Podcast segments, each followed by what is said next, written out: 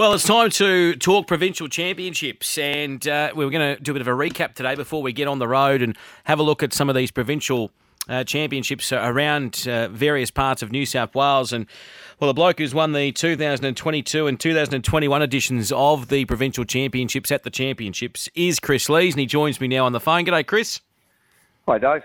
Mate, just recapping, I guess two good horses that have won this race: Crystal Breeze for Australian Bloodstock, and we're going to chat with Jamie Lovett soon, and and also Kinlock.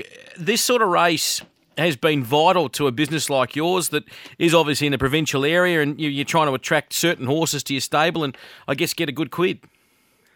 Yeah, it was a great opportunity for for provincial stables um, to race for such lucrative money on such a big day. Uh, I think this series is well received. It's also uh, Midway trainers are, yep. are involved now over the last 12 months. So uh, it's a good series. I think last year's race was a cracking race. Um, four horses crossed the line together, and, and there's a couple, couple of smart horses amongst them. Um, Tracy Bartley's horse was only narrowly beaten, Kiss Some. So it's a, it's um, you know every year's uh, it's getting a little stronger. I feel.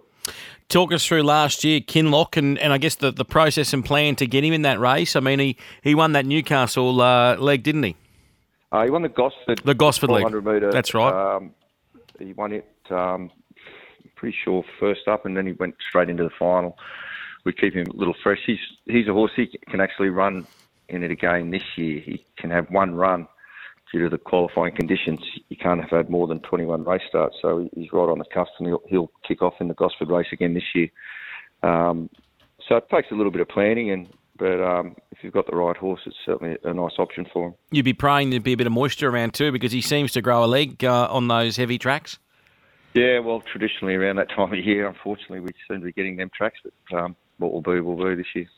Talk us about, uh, tell us about the horse himself. You know, when he came to your stable, he obviously always showed ability, and he races, of course, in those um, those interesting colours because they're a split between between Waikato and also Lee's colours, aren't they? Yeah, there's a few studs involved. Um, we gelded him just before that preparation 12 months ago. Probably turned him around somewhat. He's a nice horse, but um, probably wasn't going to get to where we were hoping for. But off the back of his gelding operation, he put them two wins together and accumulated some nice prize money. And hopefully, he can get back there again this year. Okay, and, and what about Crystal Breeze? Of course, uh, a year before that. Um, I mean, what, what a great horse he was. Yeah, we've done a good job there. Uh, yeah, uh, we've just retired him actually, probably since that when he, he has won one race um, in Queensland uh, since that win, but he probably just haven't been able to get get him back to that level. Yeah, older horse. And he's done a really good job for connections. He's won three or four Saturday races. So he's he's he's done a good job. Um, more than paid his way, and um, he'll have a good retirement. We're chatting with Chris Lees this morning, looking at the provincial champs. Of course, we're going to be on the road uh, for Sky Sports Radio, getting around to all the different venues as we have been doing the country championships. How's the stable going up there, mate, uh, at Newcastle? It seems like you know you're always getting a nice horse here and there, but you've got also a lot of young progressive horses coming through. Yeah, um, like any stable, um, you know, you, are looking for your next good horse. So I wouldn't say I've got a stable star just at the moment. We've got some nice horses coming through so you never know where, where their ceiling is. But um, like anything, if you can place them right, Dave, there's prize money's um, so good in all areas now. If, um, if you place them right, they can pay their way, and that's what you're always trying to do is pay their way for connections. So um, we've got a number of horses trying tomorrow. Probably shed a few lot more light on where they're heading over the next month or so. What uh, can you tell us about Bellatrix Black? How did she pull up after that run in the Trisco? Yeah, pulled up really well. Uh, good return off.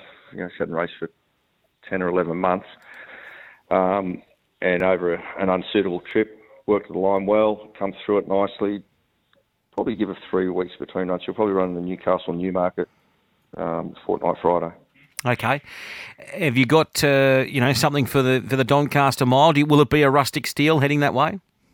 Um, we'll just see where he gets to. Whether he's quite a, a Group One horse, I probably question. But he's another one. You know, if you can place him right, he's won a number of these um, new races um, that have come through, and some states probably like to qualify him again for next year if possible. But mm. um, obviously he's getting up a bit in weights. But um, oh, to be fair, I'd suggest we probably haven't got a Doncaster horse. Yeah, have you got? What would be your number one C if you could, uh, you know, suggest a horse? Um, that, for the provincial championships. Well, not for either for the provincial championships or just in general. You know, for these big races over the championships, is there a, a particular horse in your stable that's you know up to that certain class and you think's going to really you know put the spotlight on yourself and the team?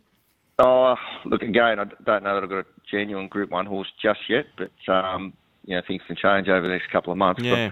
But looking forward to Willinga Beast second trial, getting her back. She's uh, Philly has just missed out a couple of times at at a good level, but she's not far away from a from a good win. And I think that Bellatrix Black looks a progressive um, mare, the one you mentioned earlier. Yeah, she she does look to have a lot of a talent. What about today? Um, at uh, where we've got one of the, you only got uh, powerful peg, don't you, at Kenzo? Yeah, um, she's doing a really jo- good job this preparation. She's um, hasn't been out of a placing. Just needs a, a little bit of a luck from the from the draw. Um, she can get across into the right spot. I think she'll be very effective today. I see Friday you're going out to Corindai. Well, you might be going out with the team. What about the She's Got Teeth?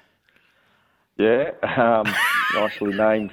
Yeah, I reckon you won the won the golf clubs. If we give the golf clubs away for best name, that's you. You win it, Fred. um, she'll run very well there. I can't really line that form up just no. yet. Haven't gone through them, but um, that Corindai form. But um, it comes down to who handles Corindai often. Exactly. Best, but um, she's trialled up quite nicely and. Um, she'll run well. All right, it's one of your best. Uh, and at Rosehill on Saturday, what about uh, you've got Inner Twinkling, Grand Rumeur, and also um, uh?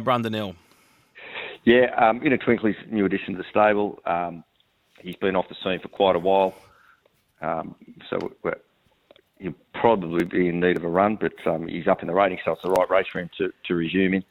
But he'll, he'll be better suited over further ground, I'd suggest. Um, Grand Rumeur, she's she's running in the Millie Fox look, she probably on paper looks a touch outgraded, but a soft draw, and if she can run, you know, placing in stakes race, it um, certainly enhances her value down the track. And uh, Brudenell, uh, he's drawn off the track. He'll probably more likely run Friday, I'd suggest. Sensational. Thanks so much for coming on, Chris. Uh, good luck with the provincial championships this year, and no doubt we'll see you there in the big final uh, come that second day of the championships. Thanks very much, Dave. Cheers, mate. Chris Lees uh, this morning, of course, won last year's and also the year before's uh, provincial championships, of course, provincial midway. And let's go back and have a listen to that Kinloch last year.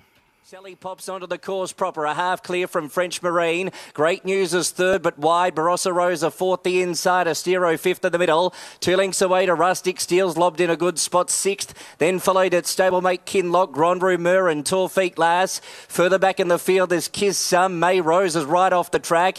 Never talks about fifth last with Papali, then Confessed and Traversed. And last of all is Poseidon Ruler. 600 metres left to run. Sally pops a slender leader from Great News before the quarter.